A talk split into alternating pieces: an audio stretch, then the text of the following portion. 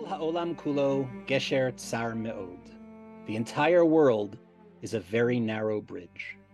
The world, all of life, is a narrow bridge, on either side of which is a gaping, terrifying abyss. Someone who does not live this experience cannot understand it. One needs to traverse the bridge, and it is clear from an objective perspective that he is capable of doing so. This is why the main thing, ha'ikar, is not to fear at all. Your greatest enemy is not outside of you, but rather inside of you. It is fear itself. I'm Rabbi Jeffrey Saks, editor of Tradition, and that was a quote from Professor Sholem Rosenberg's essay, A Narrow Bridge Rabbi Nachman of Breslov's Faith in a World of Doubt, adapted from his posthumous Hebrew volume, Gesher Tsar, and appearing in Tradition's recent fall issue, available open access at traditiononline.org. Shalom Rosenberg was a distinguished professor of philosophy and Jewish thought at the Hebrew University, at Herzog College, and elsewhere, and a widely regarded public intellectual. He passed away in Jerusalem last March. Of course, this essay was written, translated, and sent to press before our current traumatic moment, our Eit Tzara Liyaakov, what some see as a moment of Hester Panim, God's inscrutable hiddenness, and others see as Gilui Panim, in which we sense his guiding presence through the fog of war. But all would agree it's a time in which we must find faith in a world of tragic doubt. Because Rosenberg's essay presents itself to us with such unexpected timeliness, we thought it would be instructive to, to discuss it with Rabbi Dr. Zvi Leshem, himself a student of Rosenberg and of Rabbi Nachman of Breslov.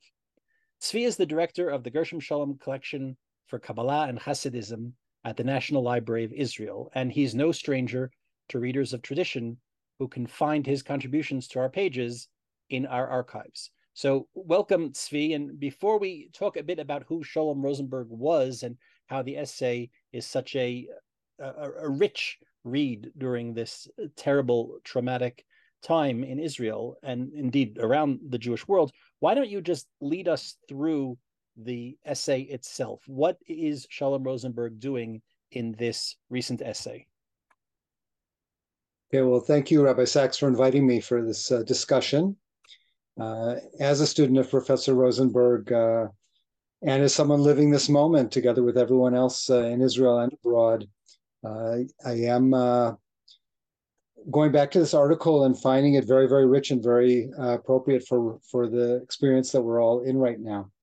Um, the article, which was written, who knows when, but you know certainly before we where we are now. Uh, I think first of all uh, is very much Professor Sholem Rosenberg letting us have a window into his own world of faith and sharing with us uh, very openly some of his own uh, thoughts and questions and answers that he's been working out over his many years. And um, he talks about a number of important issues. First of all, uh, the danger of falling into a- anthropomorphism when we use religious language uh, about God uh, too lightly, which is uh, an idea that appears not only in Rabbi Nachman, but also in Shiloach in a different context.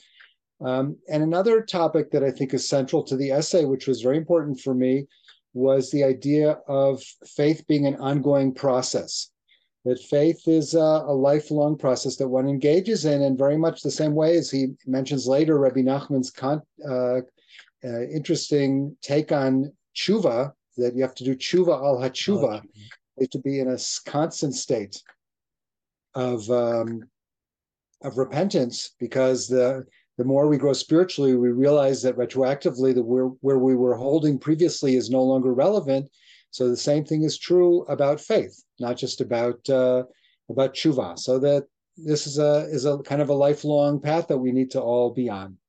So that's a second point that's very important. Uh, I just want to mention in general, since Rabbi Nachman is a, sort of the topic theoretically of the article, that uh, he uses, uh, I won't go into it now, but very uh, interesting range of sources from the Breslov corpus in a very creative way that's mm-hmm. that I found very uh, very fascinating. Uh, I think the central point, maybe, of the article, or certainly one of them, is what he when he talks about faith wagers, and here he mentions first of all, obviously the famous uh, uh, Pascal, uh, who you know the the way that it's uh, it's a good bet to bet uh, that that God exists because the consequences are worse if you're wrong if you think he if you're an atheist. And then he brings up a much less well-known source, which is very important for us as uh, as Jewish uh, philosophers of Rabbi um, Yehuda Aryeh Modena, who was before Pascal and had a fairly similar approach. So that obviously for us is very very uh, significant and he talks about those too. And then he gives his own approach, and he gives what he calls a triple bet. Um, and, and, here also in his language, you see Rosenberg, who can be the you know the ultimate philosopher, but also speak in really really kind of uh, down to down earth, to earth yeah. terminology. And um, and he first, I'll say it now, even though I think he says it afterwards, that their bet was really more about Olam Haba. What's going to happen when you get to the pearly gates if you made the wrong wager? And his triple bet is really much more about how we live in this world. In this world. And he gives the three aspects what he calls the cognitive or conceptual, which is faith itself, to decide to believe in God. And he does say earlier that faith is really a decision that a modern or postmodern person has to make. The second is the practical, which involves halacha, shmirat mitzvot, ethics, etc. And the third he calls emotional, which is essentially hope for a better world and the belief in redemption. So it's kind of a, a play on words of some aspects of the Rambam's uh, Ikarim, which he says in the article also have to be reinterpreted right. uh, at all times. So that's also a fascinating uh, triple but, thing it, that maybe we'll come back to later. Interestingly, even the third the third gamble uh, to gamble on on optimism, on hope, uh, hope for redemption, you know, something we're all in, in need of uh, at the moment. Um, it's not as eschatological as it sounds it's how that how living a life of hope transforms our experience in the here and now and that's a very uh, that that you know he's picking up off of off of Breslov, but I think that's a, an important point to make because that's not the way the term is usually is usually understood and interpreted. I think it's Breslov. It's also Rav Kook, who comes up a lot in the essay as well. Mm-hmm. And I think it's very, very re- relevant to the situation we're in now that we'll talk about later. But uh, I think the people now that have uh, emunah and are able to have faith are, are able to have rays of hope in this. In right. at least at certain points, it's felt like a very, very hopeless, in some ways, a very hopeless situation. Right. So it's very significant. Now, at a certain point in the essay, he he brings in another thinker, uh, a thinker who himself would have probably been either amused or uh, annoyed uh, to be marshaled alongside Rabbi Nachman of all people, and that, of course, is Professor Yeshaya Leibowitz. So, so say a word about what he's doing with Leibowitz in the in the piece. So Leibowitz is interesting here, and uh, and I'll just say that I once uh, have have thought in the past that there are some of sources that seem to paint uh, Shmirat Mitzvot as kind of a theater of the absurd uh, that we're acting in. So there may be more of a connection than people usually think, but that mm-hmm. requires a, a lot more investigation. I would like for you to write that essay for traditions. We'll put a little marker in that. Uh, come back to it. Okay. Uh, bli neder. Um, Leibowitz has brought here, first of all, uh, is a summary of his major philosophical contribution, in the sense which is uh, is the idea that all uh, Shmirat Mitzvot is essentially an act of obedience that we shouldn't really look for what we would call meaning through our religious life. Our religious life is basically one in which uh, we are face to face with God, who is a commander. God has commanded us Tariag mitzvot and uh, and everything that goes with that, and our uh, life is about uh, obedience and, and fulfilling our obligations. And we should have no further expectations than that. We shouldn't be looking for meaning. We shouldn't be looking for reward. Certainly, mm-hmm. all those things border on uh, on avodah zarah, sort of, of idolatry. Um, so, well, that is, a, I think, for most people, uh, a big turnoff. Uh, Rosenberg kind of, um, and he obviously knew Leibowitz very well. He uh, not just his books, but the person, and he sees it as actually kind of has a he has a redemptive uh, way of looking at it. That the beauty in this approach is that really one is serving Hashem totally lishma. That it's really a kind of of complete bitul, which is a is a Hasidic concept, and uh, and that he views it as not like someone who, for example, in his mashal in Rosenberg's Mashal, not someone who brings his wife a broom for a present with the subconscious or conscious expectation that she'll also clean the house more, but someone who brings his wife a bouquet of flowers, which is a an object which only brings beauty and expresses love. And and Rosenberg uh, presents Leibowitz as someone who's offering up his mitzvot to Hashem as a labor of love and uh, and a kind of a bouquet. On the other end, he doesn't hesitate to call out the shortcomings of that and the need for the average person, the average servant of Hashem, to also feel that there is someone listening to the prayers, someone who cares about them, someone who is responding, someone with which they have a relationship, which gives meaning uh, in, in their spiritual life. He he very wittily quotes a comment of some some woman, which may or may not be apocryphal, who who says, Kadosh Baruch Hu, please God, Tatis Ise, God in heaven, I pray to you not to listen to Leibowitz, who claims that you are not the Kupat Cholim, you're not the health clinic, uh, because in fact, our lived lives, you know, particularly in difficult days such as this, we turn to God in prayer in the hope that He, well, He will deliver the goods. And Leibowitz yeah. saw that as, of course, idolatrous, but uh, but that's not how most people. And I'm not just talking about hoi polloi I'm talking about even uh, learned, engaged, uh, devout people, um, you know, do do experience and express their faith in that way. I'd like to mention one other point, which is near the end of the essay, so to end this part of the discussion, that he does uh, spend a fair amount of time on uh, on two Franzes, Franz Rosenzweig and Franz Kafka, and I'd rather say something about the latter.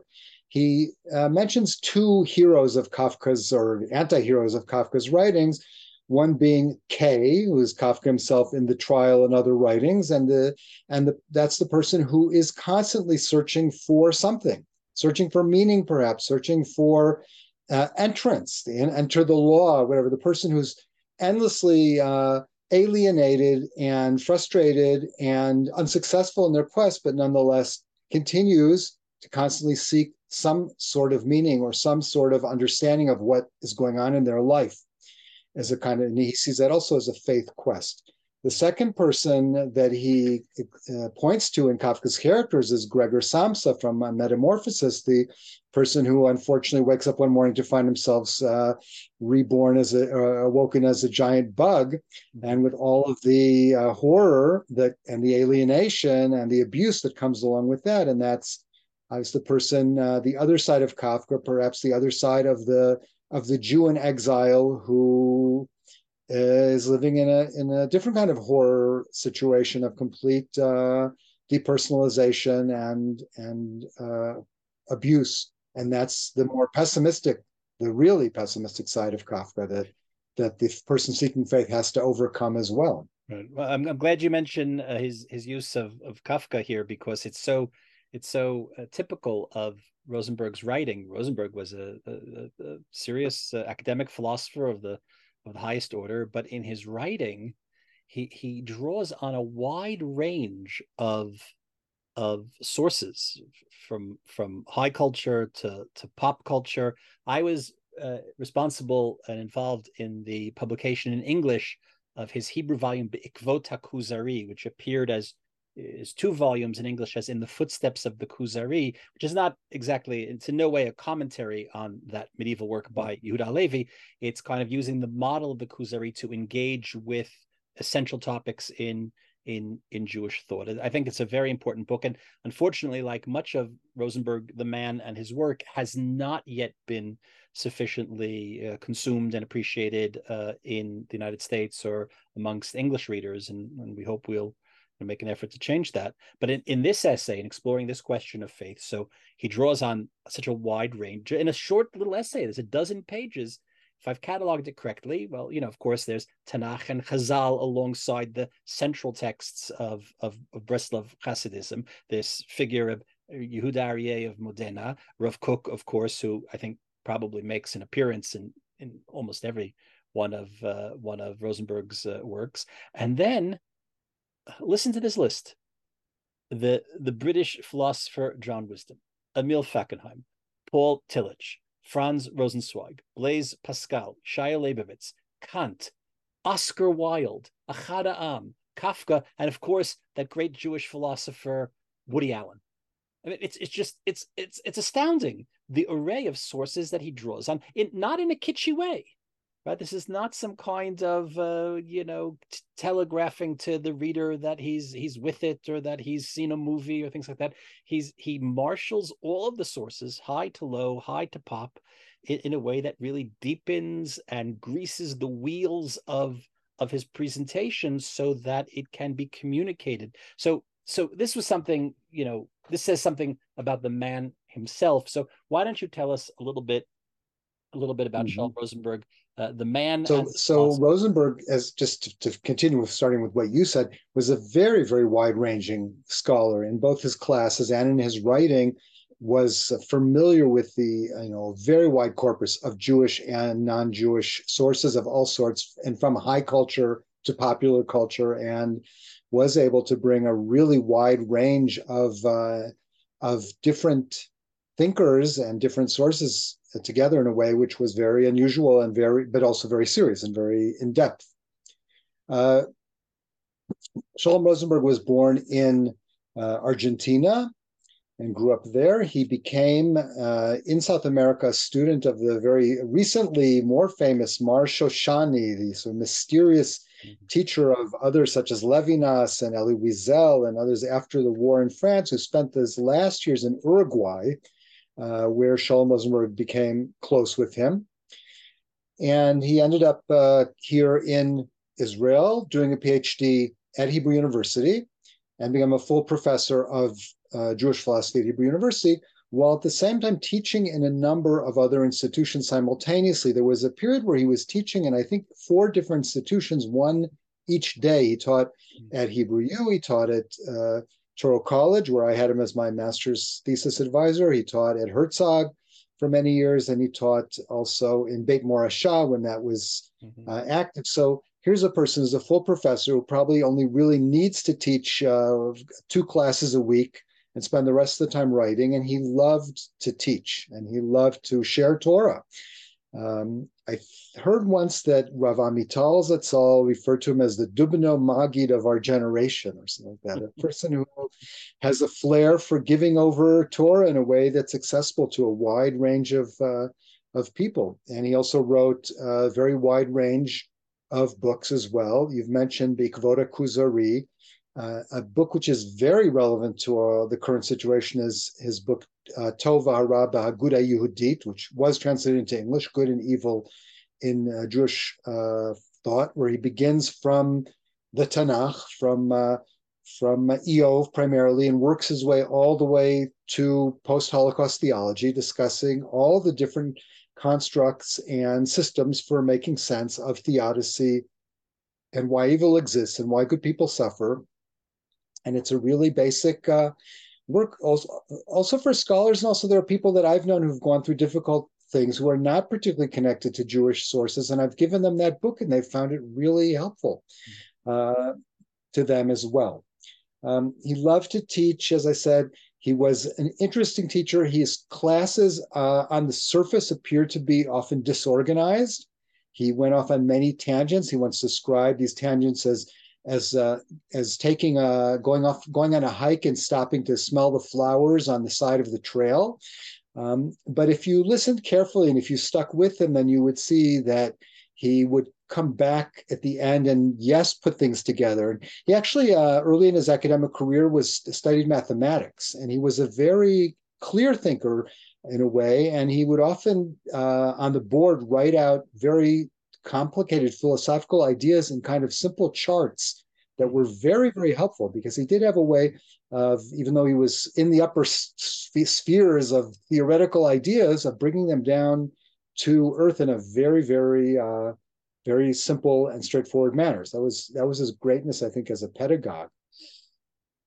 Um, he loved the academic world, and he also loved the yeshiva world, and he loved teaching uh, in these less rigorous academic or more more yeshivish kind of settings as well. And he was very at home there as well. He lived in Givat Shaul Street in the center of a very Haredi neighborhood, and he really uh, fit was able to move very smoothly uh, in both in both worlds. Um, as I said before, he was my master's thesis advisor. He was the one who encouraged me to focus on the Piaseczno Rebbe, which certainly in my personal scholarly life was a tremendous, tremendous uh, um, choice that was made and set me on my uh, academic uh, path. I was already involved in Piaseczno before then. It was something I was considering, but he was the one who really sat me down and said, This is what you need to do. So that was great for me. Um, just one really quick personal story that once at Herzog, which is an Alon Shvut, I needed to, he tended to go over in his classes often over the last few minutes not end with the bell. And I really needed to leave and drive to Jerusalem to teach. And I left early and I thought he was annoyed with me. And I, this is before there was even email, I wrote him a letter uh, explaining him that I had to leave and uh, that I, I, was upset that he seemed to be upset with me. And he wrote back and said, Chas Shalom, you shouldn't think that. I'm, I was really supportive. I said, you should go, really meaning it. And you should also merit to have students that are so dedicated to their teaching as you are. So that was a really lovely personal uh, uh, event that I re- that came back to me after he died last year. He really was a very you know, lovely, warm, engaging person. Uh, I took a number of courses with him, classes with him, uh, but I I wasn't a, disciple in the, the same way that that you were, and I was involved in working with him and putting out the English edition of that uh, Footsteps of the Kuzari book. Um, and I, I, experienced some of those things that you uh, that you that you describe as I think you know everybody that was within his orbit uh, did did as well. Um, but for our purposes, you know, this is the the odd nature of of uh, of running a journal. We prepare material by the time it shows up in subscribers' mailboxes. It had actually been written and edited or translated and sent to publication long before, and sometimes it resonates very much with the moment it appears and sometimes it's a bit disconnected. And in this way it really came back in, in very surprising ways. There are even things that are in the essay that that you and i discussed before. It, it's not so apparent why they were there but you know almost as if uh, by some kind of prophetic guiding hand uh, uh, they made their way into the essay because they really really do resonate with what the Jewish world and we here in Israel in particular are, are experiencing. So, so what is the reader, or what can the reader potentially take away from this this essay about faith in a world of doubt uh, for our for our particular uh, for our particular experience at the moment? Well, I think that uh, yes, the article is uh, Rabbi Nachman of Breslov's faith in a world of doubts, and I think that uh, as you said in the opening, uh, your opening words, for a lot of people, certainly that the shattering of the news that we started getting on uh, morning uh, a few weeks ago, and as the horrors not only continued but continues still today to come out more and more horrific information as more bodies are recovered and and as the number of confirmed hostages and kidnapped people goes up. I don't you know no reason to rehash this here. Everyone knows what i'm talking about. I think for some people this has been certainly a faith challenging um, situation uh, whereas for many other people it's clearly been uh, something that that fit into some paradigm of faith that they work with in their personal in their personal lives. I think the if we go back to his his triple bet about faith, so then the third part about maintaining uh, hope in redemption, and again, not necessarily in some uh, far off eschatological redemption, well, hopefully not far off eschatological redemption, but the hope even today that yes, despite how terrible things seem to be, that there can be hope for a better future and that we, you know, as Rabbi Nachman would have said, though it's not quoted in this essay, Ein Yahush Bolam Klal, there's no no room for despair. Although I've heard people recently saying, what, what, what does he mean? I, I think there's plenty of room for despair, but, but we, And here it comes back to Rosenberg's opening statement faith in our time is a choice. And we sh- need to make that choice or take that bet. Without that, I think we're really uh, will fall into the pessimism of uh, of an ant- of a Kafkaesque anti-hero, and that's not where we want to end up. That's not going to give us anything that we need at this time. Right. Uh, I wanted to quote one statement that I also felt um, wasn't clear to me at the time when I first read the essay, before all this was happening, exactly how it fit in. But now it's so, as you said, almost prophetic to make this comment. And he says, uh, the only real uh, Satan is the one who makes Satan an ideology and divides people between the saved and the lost, yeah.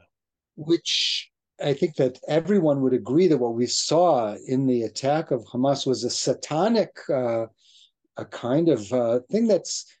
It almost reminds me of the way that that Rosenberg describes the Holocaust, post-Holocaust theology, uh, in his book on good and evil. That he divides the Holocaust theologians between those who think that there is some explanation for the Holocaust in some rational way, and some those who think that there's not, that there's something so satanic about the evil of the Holocaust that it that any kind of ex, human explanation falls short. And the same thing could be said here, obviously on a smaller scale, but in uh, some kind of same intensity.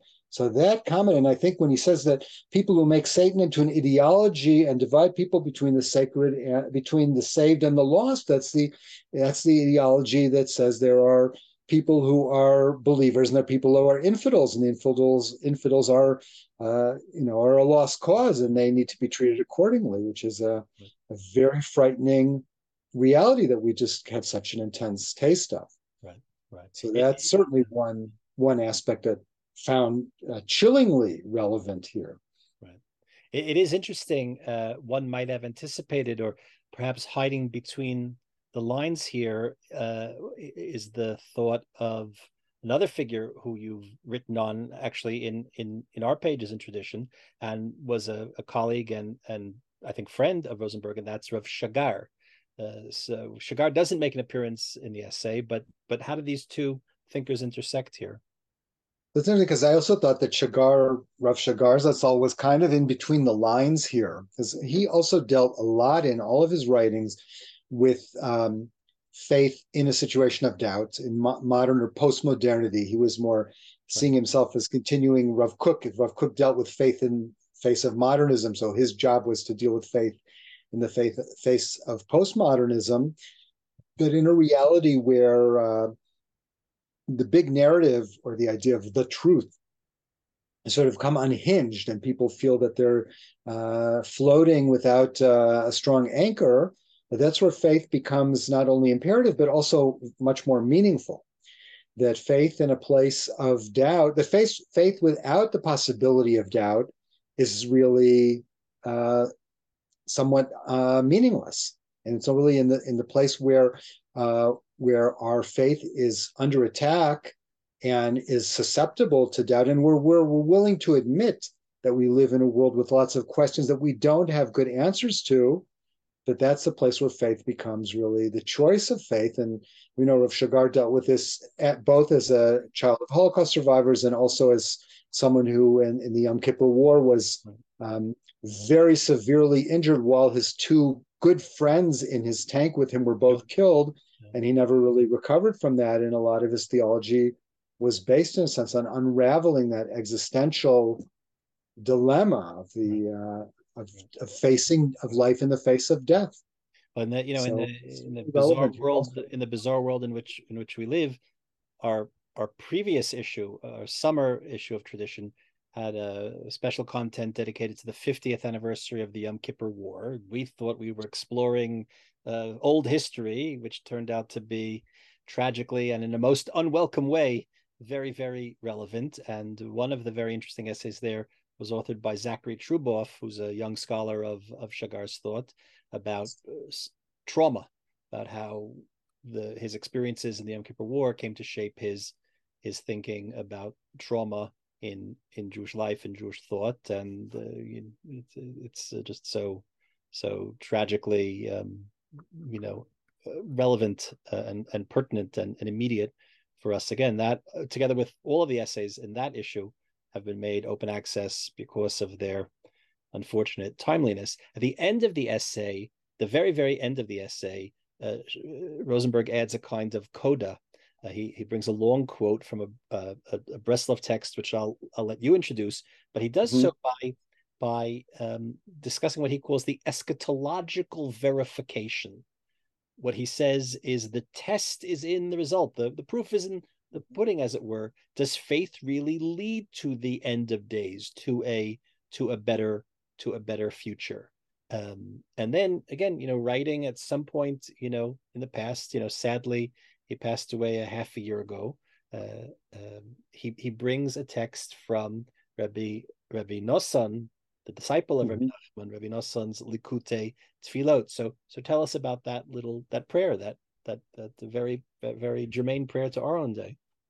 Uh, right. So that's also was again a, a, sort of a surprise ending for this essay because it doesn't ostensibly deal with faith, the faith question or the faith decision, but it does in the sense that it comes back to his third wager, the wager for hope and uh, and uh, and a better future and a redemption. And he brings from the Likute Tfilot of Rabbi Natan what is usually referred to as a as a as a tefillah shalom, where Rabbi Natan offers a beautiful tefillah that he composed that there be no more war, no more bloodshed. Obviously, you know, playing on uh, on prophetic uh, calls, mm-hmm. but uh, and clearly states, you know, it's very, it's not a uh, it's not a particularistic prayer for Jews to be saved from persecution or for there to be peace upon Israel, but it's a really a prayer that all the peoples in the world will understand that Hashem created us in order to be good people, to be ethical people, to help each other, to care for each other, to spread goodness and peace and love, and not to uh, do the opposite, which is so sadly what we obviously see in the world as we know it. So to end this peace as it you know, arrived in our mailbox, he said, just now with this beautiful vision of world peace is really a very, very, again, uh, almost hashgacha pratit, that this is what uh, what came out in this essay that came to us at this time, because it's so much what we need to hear to uh, to end on such a positive note and such a hopeful note. Mm-hmm. Well, that that hopeful note, the prayer for peace, the the idea that we can get to a better world by creating a better world in the in the here and now is also how he ends the section of the essay about midway through where he explores these three bets that we you know which ultimately is tied up with this idea of, of hopefulness of a hope for redemption and of a hope for a better world so so he writes the following and i think this is a beautiful way to summarize what he's doing in the essay and why it's you know suddenly very meaningful to us I am full of hope that we do not need a heavenly policeman in order to behave ethically. Still, allegorically, we believe that there is a book in the heavens in which it is written that, for example, love thy neighbor, that that's a mitzvah, and that Nazism is an abomination. The editor now would change this, but we would update it to the acts of Hamas are an abomination. Yeah. The ethical norm that obligates us is not a random whim, a social convention, or a pathological neuroses, but Torah Misinai, Torah from heaven. Finally, we gamble on hope that it is possible to change reality and that there may even be meaning to human suffering. We bet that history will ultimately be corrected, that good will ultimately triumph, and that a day will come when Macha Hashem Dima Mi'al Kol Panim, may Lord God wipe tears away from all faces. Amen. Amen.